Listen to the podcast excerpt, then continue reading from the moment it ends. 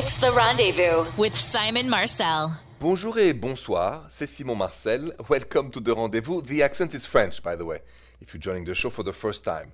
Before I go to the phone lines and I see them lining up, I want to answer a question I got on Instagram at, at Rendezvous Radio from a friend of mine who, he and his girlfriend are fresh out of college. And uh, after about a year together, he realizes that the oolala is fading a little bit. And he asked me what's going on, you know, have I done something wrong? And I have to tell him. The infatuation crazy oolala phase lasts for most of us about no more than eighteen months. And then you enter more normalcy when it comes to that. So don't be afraid. It's not against you. It's not that she likes you less or less passionate. It's that really we get used to each other and it's still really good. But I know for younger guys like him, uh, in his early twenties, you know, it's like surprising. Why the slow down? Well, because once the relationship is established, there's usually, you know, more time together, but there's also a little less passionate oolala. It's not abnormal. Nothing to be worried about. C'est la vie. It's reality. You calls are next. If you have a question for me, please call eight five five, nine zero five, eight two five five. Bonjour, Dominique. Bonjour, Simon. Bonjour, bonjour. What's going on? How can I help you, Dominique? Okay, so um, I was at home and I um, was doing a lot of, uh, you know, busy stuff, and I got a ring in my door, and then I looked, opened up my door, and I got these beautiful roses, a dozen red, long-stemmed roses. They were gorgeous, and I w- it made me so happy. I'm like, oh, and I opened up the card, and I realized that it was from a coworker, like someone that I work with. And, I mean, that was very lovely, but I, I just, I don't know what to do because I'm married. And I don't know if I should tell, you know, I kind of put them upstairs in my closet because I didn't want to tell, I don't know if I should tell my husband. And, you know, Simon, you know, I've been listening to you for a long time, and I just feel so safe talking to you. You know, I feel like I can tell you anything. I want to ask you, what do you think I should do? I mean, do you um, think I should tell my husband or my neighbor or what? Yeah, I think you should tell your, your husband who you got the flowers from. Um, and no, nothing to be worried about. Just say, hey, by the way, you know, uh, I was a bit surprised I got those flowers. I, you know, I just thought, you know, it's a nice gesture, but a bit surprising. And and if he says, who is it from? You just said, it's from somebody I, I work with. Uh, nice guy, nothing nothing more. And, and leave it at that. Why? Because transparency, honesty, and being direct helps tremendously relationships, uh, partnerships, and, you know, and married people. So just, you know, casually, it's no big deal, you know, but I don't want your husband, if the guy does it again, so you didn't tell me that, why? The minute you don't say something, your partner looks at you and said, why did she not tell me the truth, okay? You know, you're right, because, you know, I've been hearing you for years, you know, I hear you talking um, about transparency and honesty, and, you know, I think that you really have the heart of understanding a relationship, and sometimes I, I, I notice, like, yeah, you know, like now I'm thinking, well, you know, this is, this is surprising from this coworker, you know, I never expected he felt like this about me, you know, and... Just think, you go home, and your husband received a gift from a coworker, and he doesn't tell you, you know, and you would want to know, so... That's the way to go. Disclosure, transparency, and honesty. Disclosure, transparency, and honesty. Okay, That's I'm going to have that tattooed to my arm. All right, Dominique, thank you so much for your call. Good luck. And, and okay. I wish you and your husband many years of happiness. Thank you, thank you. Merci beaucoup. Bonsoir. Changing gears, I just got an interesting email from Taylor about her boyfriend because she has a question and she doesn't know what to do. So uh, let me give her my advice coming up next. So just like Taylor, if you have a question for me, but you can't call me, just email me your question at the rendezvous show dot com. And here's Taylor's question. She goes, Simon, my boyfriend and I have been dating for four months now. And lately, he's been ignoring all of my texts and FaceTimes. Our relationship's been pretty good until now. I try to send him a sweet message to let him know I care about him as often as possible, and I try to consider all his feelings in our decisions. Did I do something wrong? What's going on? Please help. Yeah, when somebody is ignoring your text and you FaceTime, what should you do? I'm going to tell you that next.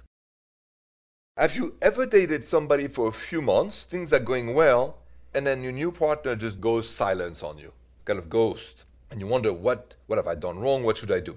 Happened to tell her, sent me that email at the rendezvous show dot com, and after four months, well, the boyfriend is ignoring her completely. She's asking me, what did I do wrong and what should I do? Tell her you've done nothing wrong.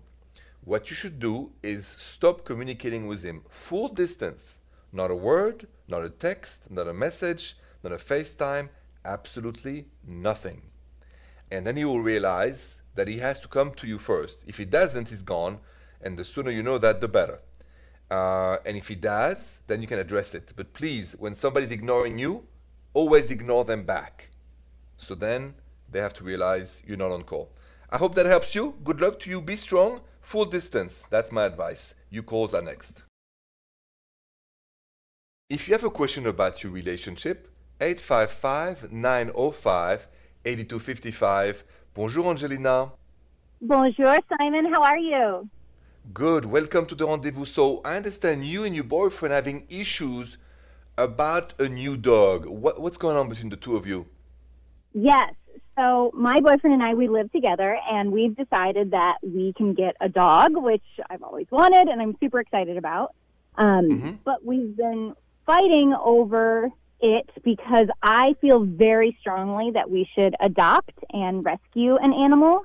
And mm-hmm. my boyfriend feels very strongly that we should, like, buy and purchase a puppy from a breeder.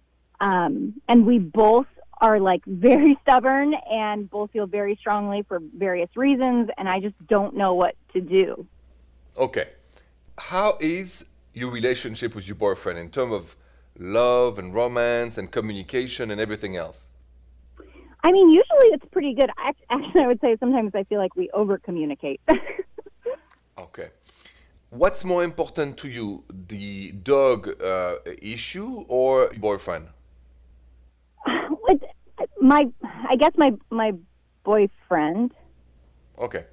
I think you guys should, like, throw a coin and you pick a side, he picks a side, and then who wins, you know, we follow that. Because, you know, if he doesn't give in and you don't give in, we don't want to have a conflict at home and a source of contention and, and problems.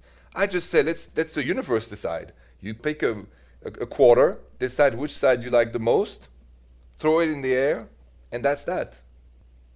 Oh, Simon, Simon. Well, Angelina, because I want to keep your relationship building up. Yeah. And, you know, listen, those things, you know, you can, if you can't convince him, there's no argument I can use because he's going to use it against you. For instance, if I say, oh, if you really love me, you would let me adopt. He's going to say, if you really love me, you would let me take one from the, the breeding shop. And so mm-hmm. everything you're going to say, it's going to use the same thing. So what's more important? What you have right now, pre-dog, the relationship. Okay? Yeah. Okay. So, okay. I mean, it's not so, exactly the answer I wanted, but yes, I definitely see how that Well, goes. It's just going to keep peace in the house. I, you know, it's he doesn't get to say which one it is. You don't get to say. Throw the quarter in the air and let the universe decide which one it's going to be. All right, maybe I'll get a two-sided coin and not tell him. Oh, my God. All right, Angelina, keep it up, and good luck to you. Have a good night. Okay, thank you. That leads me to a follow-up conversation about how do you resolve a situation when you both disagree strongly. Let me give you my perspective on that next. Have you ever been like my last caller, Angelina, you know, like... Um, between a rock and a hard place. So, for instance, you know, she wanted to, uh, they both want a dog, but she wants to adopt. He wants to go, you know, professional breeder. And then, you know, he, she's asking me, you know, what should I do? And I told her, at the end, when you have a situation like this, and you can agree, throw the coins. Because most important is for you to remember you're on the same team, that you are one. But if we can't make the decision together, throw the coin, throw the quarter. I mean it. Let the universe decide. And that's easier because you're a team, you're a couple, you are the beginning maybe of a new family. Sometimes you just gotta just give in to the universe. And now, there's just a few times where you shouldn't do this. So let me tell you those two so you know when. Next. If you're in a quarrel with your partner, if you have a fight, you can't agree, just like, wow, just we can't solve this. And, you know, I said, just throw the coin, take a quarter, let the universe decide for you. Now, when should you never do this? A, when it's so personal and deep in your values that you will not accept and you can't bargain with your values, uh, your dignity, for sure, and your integrity, where you say, no, that, no, that I cannot. Then I advise you not to throw the cons, but to have a conversation, and if needed, go to a shrink therapy. But besides those three main things, little details, paintings, this, that, what color, decoration, uh, vacation locations, uh, uh, schedules, stuff like that in holidays, uh, naps, no naps, stuff like that, leave it to the universe. Ha- easy breezy, that's the philosophy. I hope that helps you. You call the next. Any questions about your relationship? Call me. eight five five, nine oh five, eight two five five. Bonjour, Joel. Bonjour, Simon. Bonjour. Um, what's going on? How can I help you? It's about, been about two months. I moved in with my boyfriend. Um, things started to get pretty serious. And um, he had a female roommate before I moved in. It, it had never been a problem. I'm not really the jealous type, so it, it never bothered me that she was a girl. Um, but now that I live with this person, and we've been, all been, you know, cohabitating for about two months, I'm starting to notice other little things like her not cleaning up after herself and just constantly needing help, constantly needing attention. Um, and it's kind of taking away from the special time with me and my boyfriend together. So I'm, I'm wondering, you know, is this a type of thing where I should be asking him to ask her politely to find her own place to live, or am I kind of not giving it enough time? So uh, in that case, uh, I'll get to ask you this question. Uh, in your intuition, because women intuition is always right on, so let's get to your intuition. In your intuition, what do you think you should do? Um, honestly, I feel like it's about time for her to move on, because she's lived here, you know, about six months before I moved in, and it was supposed to be temporary just for her to get back on her feet. But now that she's here, I feel like it's be- enabling her to not have to get on her feet. Yes, so do you think she should go? That's my question. I think it is time, yes. Okay. Are you comfortable telling that to your boyfriend? Yeah, we have good communication. I just don't well, want to sound like a jealous girlfriend. It's not about being a jealous girlfriend. It's about you have to respect whatever agreement she has legally with him. Okay, what's the reality of the co-lease? Is she paying back what is... So you give her enough time to change things, but the conversation is not like she has to go tonight or tomorrow morning. No, the conversation is, listen, um, I think it's time to think about, you know, her leaving the house in the next couple of months or whenever legally possible, or give her enough time to find another place to stay. Okay, yeah, and there, there's no lease or anything. It was just something they agreed on as friends. True, so, but I like to do things nicely and respectfully. Don't, you know, in this crazy time we're in, you know, it's, it's, it's, it's, you gotta be humane and kind. So I would, I would talk about it with your boyfriend and, and then talk with her nicely, and then, you know, she will move. Okay.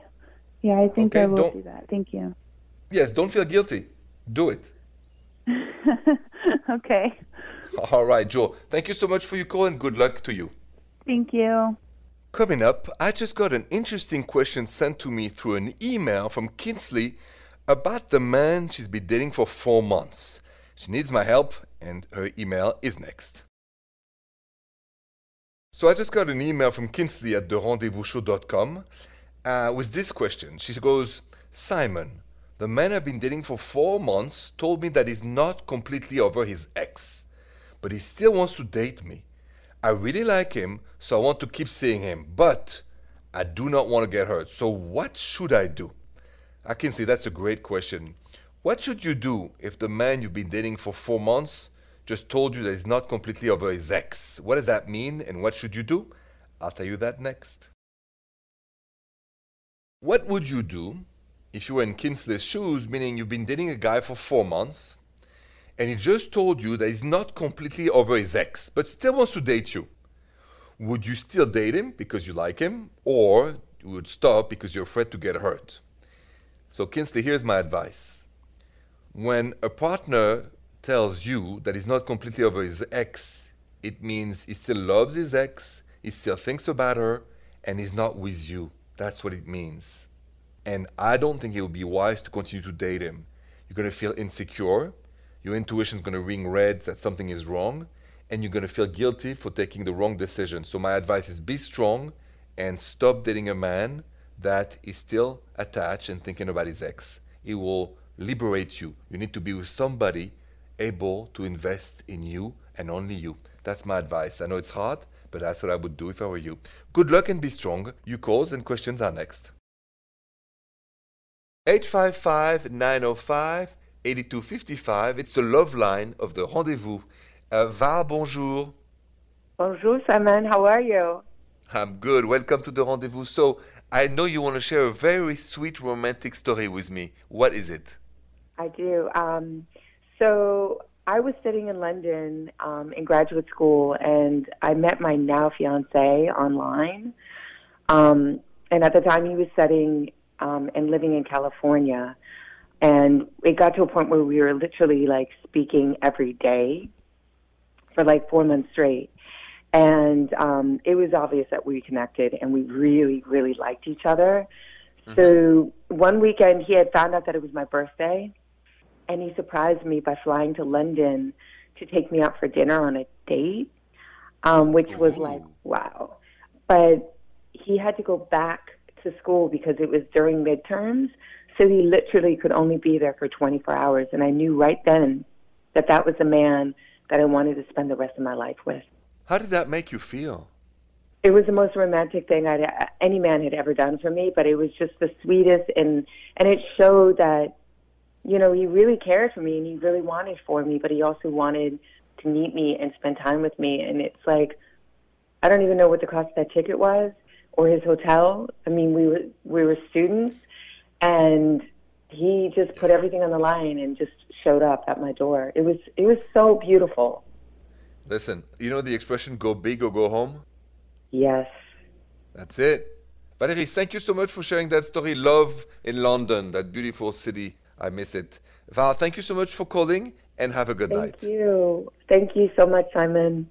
I got a good question for you to finish the show. Would it bother you if your partner never posted anything about you or your relationship on social media? Yes, no? We're going to talk about that next. Would it bother you if your partner never posted anything about you or your relationship on social media? Yes, no? I wanted to know what you thought.